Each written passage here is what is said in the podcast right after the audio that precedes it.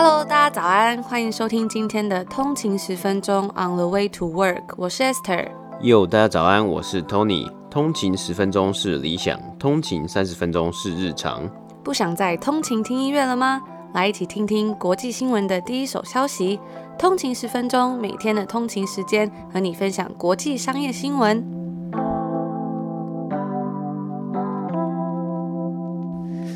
Hello，大家早安，欢迎回来通勤十分钟。今天是一月十一号，星期一。大家早安。听说最近台湾非常的冷，我们在上礼拜收到了好多通勤族传来他们在一些山上部落啊，或者是其他地方有一些下雪的照片。这个下雪的新闻啊，就整个大家全台湾人都很兴奋，然后看到很多人都。跑去就是追雪嘛，这样有这个这个名词嘛，就追雪去去赏雪这样子。我也有看到在西班牙，它的首都马德里也是六十一年来第一次在市区下了这么大的雪，然后有非常多的西班牙人都到外面去玩雪啊，甚至是堆雪人，还有在比如说车子上做了一些奇怪的雪人，之后再来跟大家分享一些照片，我觉得真的是非常有趣。我也有看到有西班牙人甚至呢把自己家的狗狗拿来狗狗拉雪橇。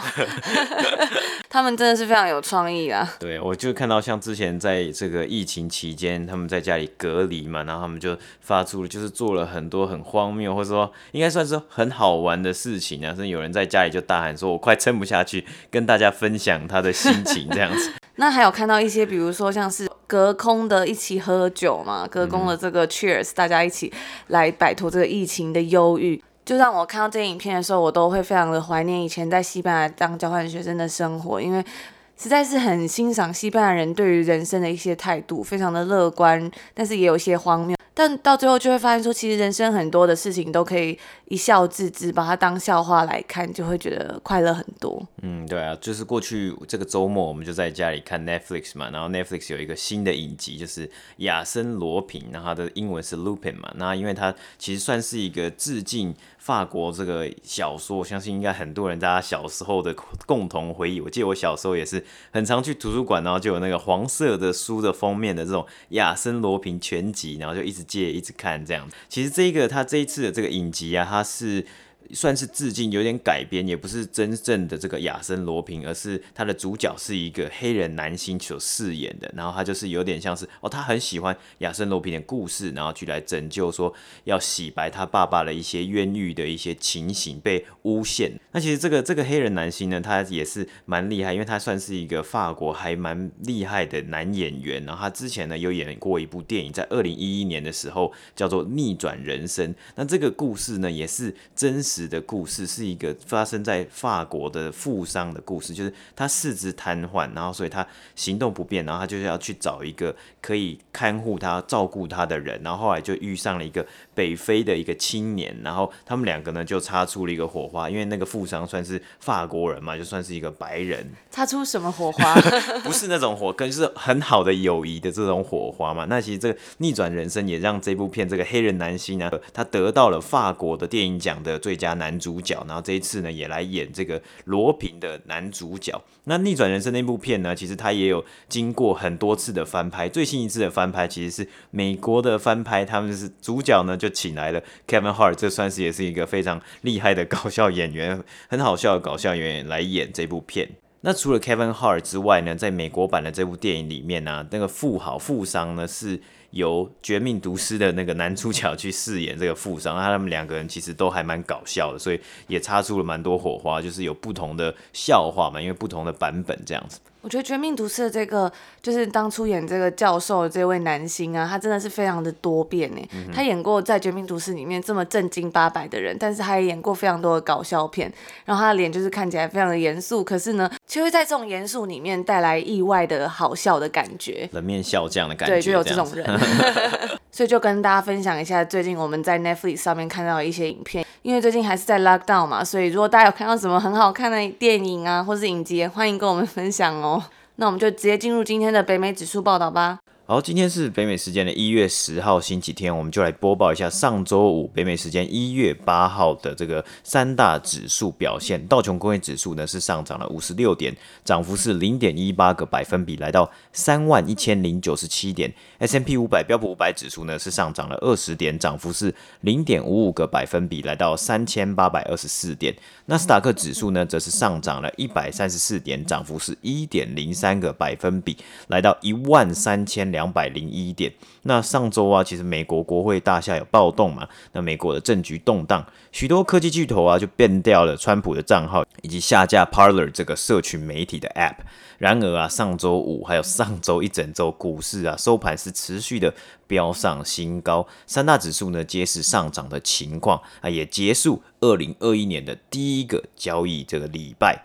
二零二一年第一周，道琼工业指数是上涨了一点六个百分比，标普五百指数呢是上涨了一点八个百分比，而纳斯达克指数呢更是上涨了二点四个百分比。民主党的执政是有可能带来更多刺激经济方案，但是疫情对于经济的影响啊还是存在的。美国单月就业报告呢是指出，在十二月减少了十四万份工作，也结束了连续七个月的工作成长。在上周啊，包括能源、原料以及金融产业是领头标普五百。个股方面呢，特斯拉是连续十一天有上涨的情况，收盘呢来到了八百八十块美金。根据 CMC Market 的分析师表示啊，其实散户是自从疫情以来啊就越来越多，而民主党呢比较有可能带来更多绿能政策，也推动了电动车产业越来越火热。那就是上周五简短的三大指数播报。那今天来跟大家分享的第一则新闻呢，我自己是觉得非常的有趣，因为我很喜欢听一些不同的新创公司的故事。美国的企业管理平台 Divi，它完成了一点六五亿美金的融资。在上个礼拜，这家总部位于犹他州、专注于企业支付费用管理的新创公司 Divi 就宣布说，该公司已经完成了一点六五亿美金的融资。该公司就表示说，它这一次的资金是来自于 Hanikel、Schonfeld、PayPal Ventures 还有 Well Rock。以及一些之前的投资者，那说 Divvy 这家新创公司啊，他们建立了一个支出费用管理平台，这让企业可以轻松的发行还有管理企业信用卡。这样一来呢，所有麻烦的支出费用报账等等的都消失了，因为所有的消费都是透过信用卡完成的，并且透过 Divi 这个平台来追踪，因此省下了非常多的麻烦。不知道听到这边通勤族会不会有一点还是觉得听不太懂，说这个平台它到底是做什么呢？那我们就。继续听下去就会了解了。通过他们的支出管理系统啊，其实 Divvy 提供了比传统报账以及费用预算控制的系统更加丰富的功能。因为大家如果在公司上班的话，有时候呢，你要先去支付一些费用，那之后再来跟公司请款报账，所有的流程其实这样下来是蛮复杂麻烦的。而且有时候呢，也会不小心出现，比如说员工的这个支付。不小心预算爆表的状况，所以为了避免这种事情发生，并且简化这些流程，Divi 这间公司它就出现了。那员工啊，在使用 Divi 消费的同时，也可以保证说这个消费是在公司管束范围内。Divi 会向公司发放虚拟卡，还有实体卡。每位企业的员工都可以拥有自己的信用卡，方便付款。在消费的过程中，也可以自动控管，避免预算爆表，立即调整自己的花费。除此之外啊，主管也可以监控员工的支出，然后管理人员还有财务部门呢，也会及时获得消费的资讯，方便及时发现问题。像我们刚刚讲的，比如说超出预算，或者是有没有什么奇怪的花费等等的。DV 除了提供财务及时的费用追踪与监控之外呢，它还有一些分析报表。可以让你看，所以这些财务人员呢，他就可以及时去分析，说有没有什么样可以更好调整的内容。除此之外啊，他们还有一个服务叫做 DV Travel，员工可以直接透过这个东西简化出差旅行时的订房、订车，还有租车啊，或者是车票等等的问题。那在先前呢，DV 也有跟另外一家成立于二零一五年的独角兽公司 Trip Actions 合作。这家 Trip Action 的公司呢，它也是一家新创公司，它提供非常创新的一站式出差旅行管理服务，简化出差旅行的流程以及花费。那透过这个 DV Travel 呢，就能解决出差旅行的时候预定行程的麻烦，而且呢，还可以用这个 Trip Actions 的 Reward Program 省钱或者回馈给员工。那讲到这家 Trip Actions 啊，它也是一间蛮特别的公司，因为以往传统提供这种企业出差旅行服务的公司啊，他们都比较注重在预算控管以及要如何帮助公司财务管理或是省钱等等的需求，却没有注重到员工的诉求以及体验。所以 Trip Actions 呢，他们就决定要重新定义出差旅行服务的意义。对公司而言呢，Trip Actions 它可以提供更有竞争力的价格，降低公司的成本，也可以为公司提供员工出差旅行的相关费用报表。加上资料视觉化的功能呢、也能帮助企业更方便、简单的去管理。除此之外啊，对员工来说，这个 Trip Actions 它用资料分析就可以去计算员工在旅程中所节约的成本，然后呢，再透过它的 Reward Program 回馈这些省下来的钱给员工，引导员工呢自发性的节约旅费。简而言之啊，它就是创造出一个双赢的局面。它可以帮公司省钱，也方便管理，而且呢，因为省下来的钱有回馈。所以员工使用的也很开心。我觉得这几年啊，这种新的服务有一个很重要的要素，就是要体贴到使用者，要设身处地而站在他们的位置去想。像是我们之前分享过的新创保险公司 Lemonade，我觉得也是一间非常有趣的公司，它也算是非常的 disruptive innovation，帮助保险的透明化，并且把服务多省下来钱捐给一些机构，也是一个很双赢的模式。当然，Trip Actions 呢，它自己的收入来源也是透过收取服务费。TV 以及 Trip Actions 这两间公司，还有许多的新创公司啊，都正在为这个市场带来一些颠覆性的创新。我觉得这些 idea 真的都非常的有趣，也非常棒。而且这些创新呢，也都很值得我们去学习，也很期待之后这些公司的表现。那回到今天的新闻，其实这已经不是 DV 第一次 Private Capital 的大型融资。这家知名的新创呢，其实早在二零一九年的四月就已经募到两亿资金。根据外媒 TechCrunch 当时的报道啊，因为他那时候的估值大概是七亿美金左右，所以这次的交易让该公司的估值直接是增加了两倍以上。那像 DV 这种公司可以说是真的越来越热门，因为现在许多企业都在积极的寻求有没有什么方式可以更加现代化。他们的财务基础服务，像是最近也有其他几个 D V 的竞争对手，也都有获得新的资金。那我们明天呢，就会来继续为大家播报说，还有什么有趣的公司正在跟 D V 一起竞争，一起颠覆这个市场。那说到 Lemonade 啊，其实这间公司真的是我们一直以来都有在追踪的一间公司。那它在上周五的收盘价呢，已经来到了一百六十块美金了啊。这个东西呢，其实我自己也觉得是非常的很创新，然后我觉得也很特别。不管是保险的制度啊，是它原本有推出的房屋保险，或是甚至后来要渐渐推出像是宠物保险这个东西，因为在未来啊，其实在今年以来。很多人因为疫情就跑去养宠物，不管是养狗或是养猫啊，其实宠物的医疗费一直都是一个很重要的问题。当然，在北美市场，其实真的一般人的医疗费、健康保险也是一个很重要的议题跟问题嘛。除此之外，宠物的保险也是一个很大的问题。所以今年呢，也算是真的是好好的去来呃观察以及追踪 Lemonade 这间公司啊，毕竟它也是在去年才 IPO 的嘛，所以它其实还有很多的成长空间，以及它还有很多的进步空间。同时，它也是我们之前介绍这个 B Corp 的其中一个认证的公司啊。那像是我们之前介绍 B Corp，包括 Patagonia、Ben and Jerry 以及台湾的绿藤升级等等的。那除此之外，我对于像是 DV 以及 Trip Action 这这些公司呢，他们在想要解决的一个问题就是。在员工旅游啊，或是员工花费上面，有没有去好好的去追踪到，或是会不会超出预算？那就让我想到我们之前分享的 Netflix 这本书《零规则》，他们的创办人 Re Hastings 呢，其实在里面有很大的一个篇幅，就是在讨论说，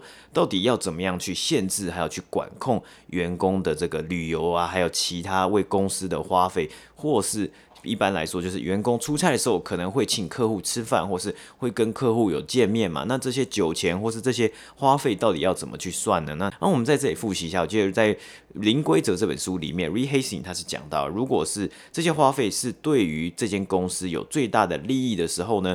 这些员工就可以去自己去做这件事情了。那当然，我觉得这也是一个很大的问题，所以才会有这两间公司的存在。然后他们也可以募到这么样多的钱，因为这东西是真的可以帮很多公司省下一些时间，甚至是在回馈机制上面，员工可以得到真正的回馈。应该对于两间公司，就是这间这些新创以及原本的公司来说，都是一个很正向的发展。说到 Lemonade 这间公司啊，我其实真的觉得非常喜欢这间公司。其实我们在第二季的 EP 三十四里面就有详细的介绍这间公司，大家有兴趣可以去收听。那我们也来简单复习一下嘛。那刚刚 Tony 有讲到说，把这个省下的钱给员工啊。其实 Lemonade 我们之前在介绍的时候，这间公司呢，他们也是希望透过这种 growing through giving 的方式来成长。因为呢，其实，在传统的保险行业里面呢，大家都会觉得公司赔给客人的越多，那公司便赚的越少。所以，客户跟企业的关系其实比较像是竞争，而不是互利。所以，Lemonade 就希望将这个保险业这种比较负面的形象，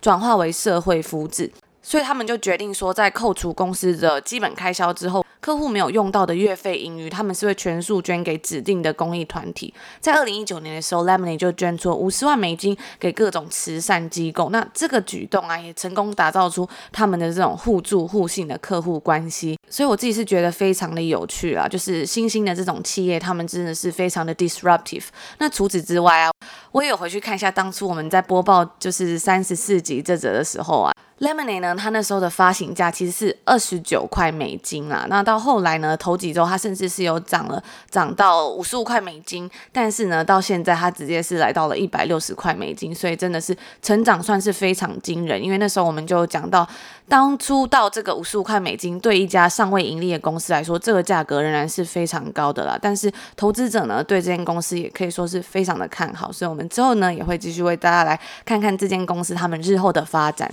好，那今天第二则新闻呢？我们在上一集的节目啊，有介绍了这个新的新创，也是一间新创，它是串流平台整合新创 Strum。那希望利用月费提供 credit 给消费者，让使用者用 credit 去下定观看想要收看的内容。那如果有兴趣的话呢，可以回到上一集来收听这间新创的介绍以及他们未来的计划。而今天呢，我们要来看看另外一间这个智慧电视 Smart TV 的数位机上盒提供商。Roku 的新闻，在北美时间一月八号，也就是上周五啊，Roku 宣布取得播放 Quibi 上的节目权利。我们在上一季的节目也有提过这个 Quibi 这件新创啊，那这是一个雷声大雨点小的短影音串流平台。只在营运大约半年就宣布终止服务。Quibi 当初是有很多好莱坞影视大佬的赞助还有支持啊，当初是希望建立订阅制的这种十分多钟还有这短影音的串流平台，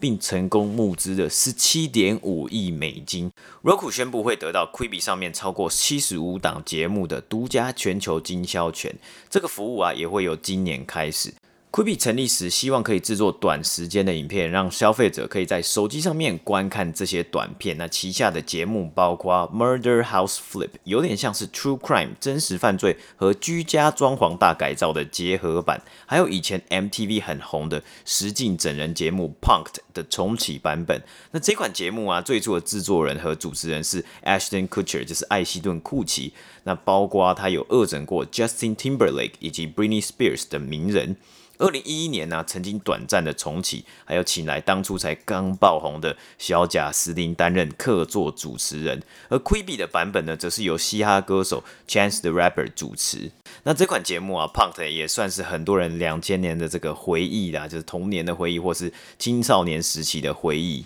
根据知情人士透露，Roku 付出了远低于一亿美金的金额买下这些内容，之后会将这些影片上架到 Roku 系统中，Roku 自己的频道 Roku Channel。这个 App 上面呀，有超过四万档电视节目以及电影。那 Roku 采取的是广告制度，拥有 Roku 智慧电视系统的使用者可以免费观看这些内容，但是 Roku 会播放广告赚取利润。而这些节目也不是像 Netflix 这样有很多独家制作，Roku 都是与其他媒体公司签约达成协议，双方一起共享播放广告的收入。还记得我们在之前有一集里面就有介绍到 Quibi 这间公司，那时候就有收到通勤族有回应说，哎，他有在上面看一个关于 Quibi 的节目，然后真的是非常难看，他自己也是看不下去嘛。那 Quibi 这个平台事后也证实，它其实有点雷声大雨点小的感觉，所以大家其实也蛮怀疑说，为什么 Roku 会想要，为什么 Roku 会想要买下它上面的东西。那我自己之前呢，在网上也有看到，有些人就会觉得说，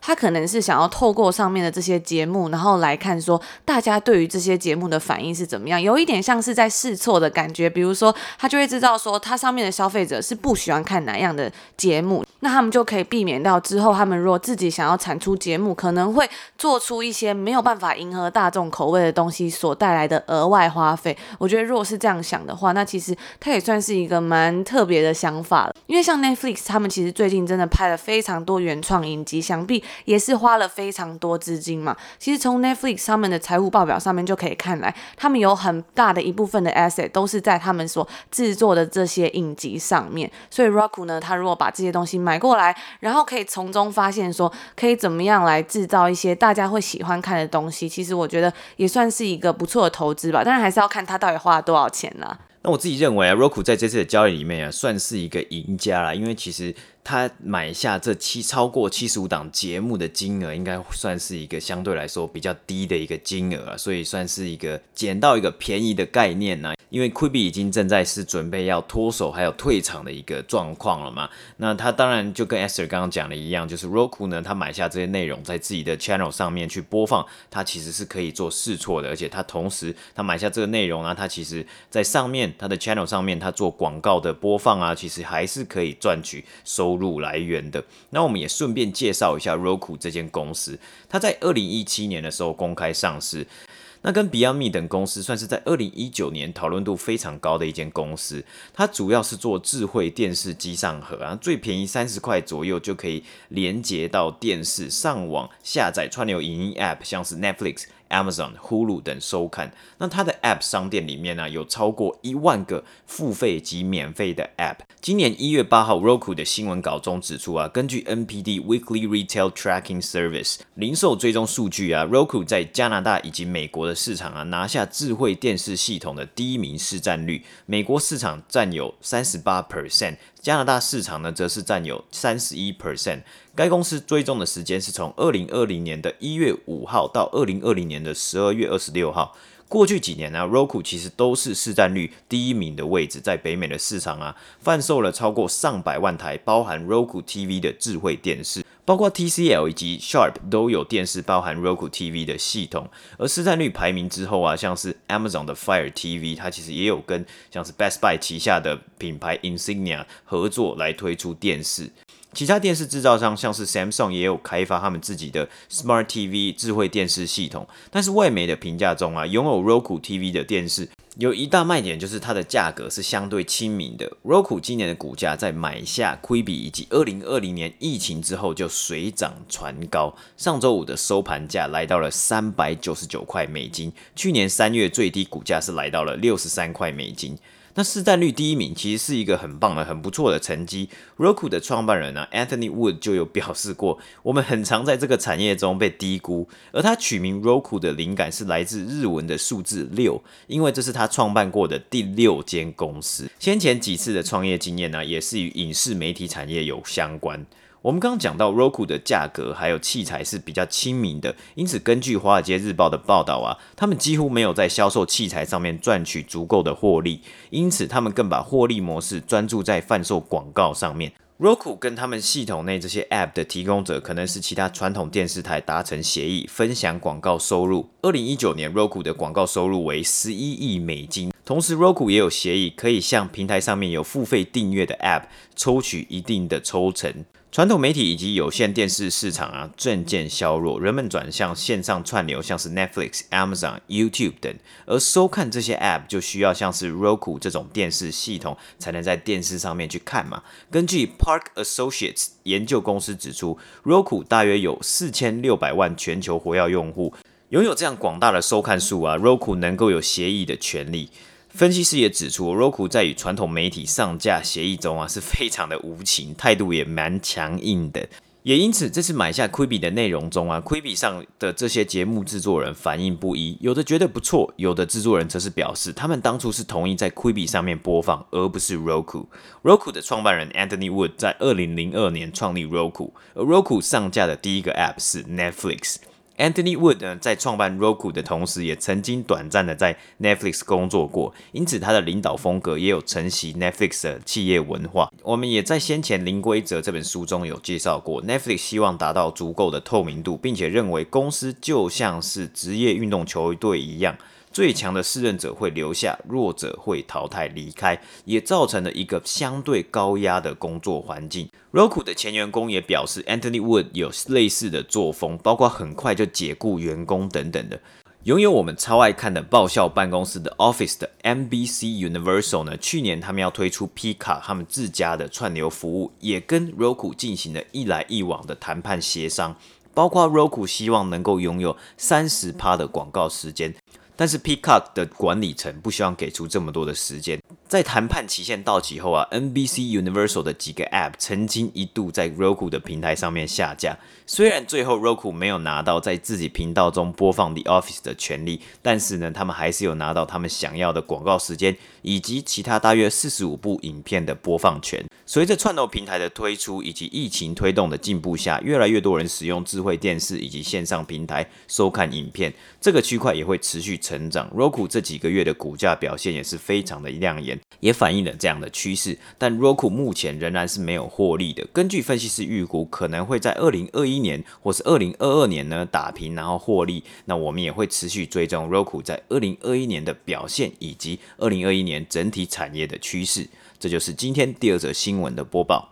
那以上就是我们今天要跟大家分享的几则新闻。如果大家有什么觉得很棒的一些 idea 啊，或是你看到一些新闻，也可以欢迎跟我们分享哦。那最后啊，就是要来跟大家分享几则通勤族在 Apple Podcast 上面的留言。我就有看到有位通勤族说：“谢谢你们的用心，两位用心认真的主持人，你们好。我在高雄，非常喜欢你们给的资讯，你们的分享。我是位独居者，有你们的陪伴，有你们陪伴的时间，能让我的生活更有自己的温度。”很开心能有你们，谢谢。我觉得在就是出社会之后的每一天呢、其实跟小时候去上学的时候，每天都遇到很多同学的感觉，真的蛮不一样的。虽然也会有同事或者一些新认识的朋友，但是就是跟小时候那种，哎，就有一个环境，然后有许多朋友那种很热闹的感觉，真的很不一样。那甚至尤其现在在国外啊，然后也是很常常怀念说以前在台湾有很多家人的那种感觉。每一位通勤族，其实在收听我们节目的时候，我相信应该或多或少都是自己一个人吧。那我觉得说。其实能够在这边跟大家聊聊天，虽然我们距离是非常遥远的，但是常常收到大家的讯息啊，或者是在 Apple Podcast 上面的留言，我觉得真的都会觉得我们的心是很接近的，然后就会觉得其实这个世界并没有想象中的这么疏离，这种感觉其实还蛮好的。那也很欢迎大家来跟我们聊聊天。如果你觉得孤单呢、也欢迎打开我们的节目，或者是在 Apple Podcast 上面留下一些你想要跟我们说的话。嗯，那我自己也很感激，也很开心，每天这个时间呢、啊，然后可以在空中跟大家相见，然后一起来分享，呃，我们喜欢我们所看到喜欢的事物啊，好，一起来学习。那我们也很欢迎，其实也最近也蛮多通勤族也有分享一些很不错、很特别的新闻，我们陆续也会播报给大家听，就是也有一些分享一些我们也不知道也没有看过的内容，但是这些内容呢，其实也都是非常棒的内容。而且我就觉得还蛮感动的。其实早在我们刚开始做这个频道的时候，我们就常常会跟大家说，其实一开始可能会觉得很难或听不懂，但是日积月累之后啊，真的会开始越来越有收获。那在做到第三季的时候，真的收到很多通勤族的来讯，说他们开始了解到某一些产业啊，或是发掘到自己很喜欢的东西，甚至去钻研。我觉得真的都非常的开心，而且也觉得很就是很有成就感吧，跟大家一起成长的这种感觉。那就祝福大家有一个愉快的星期一，愉快的开始，我们明天见，拜拜。拜拜。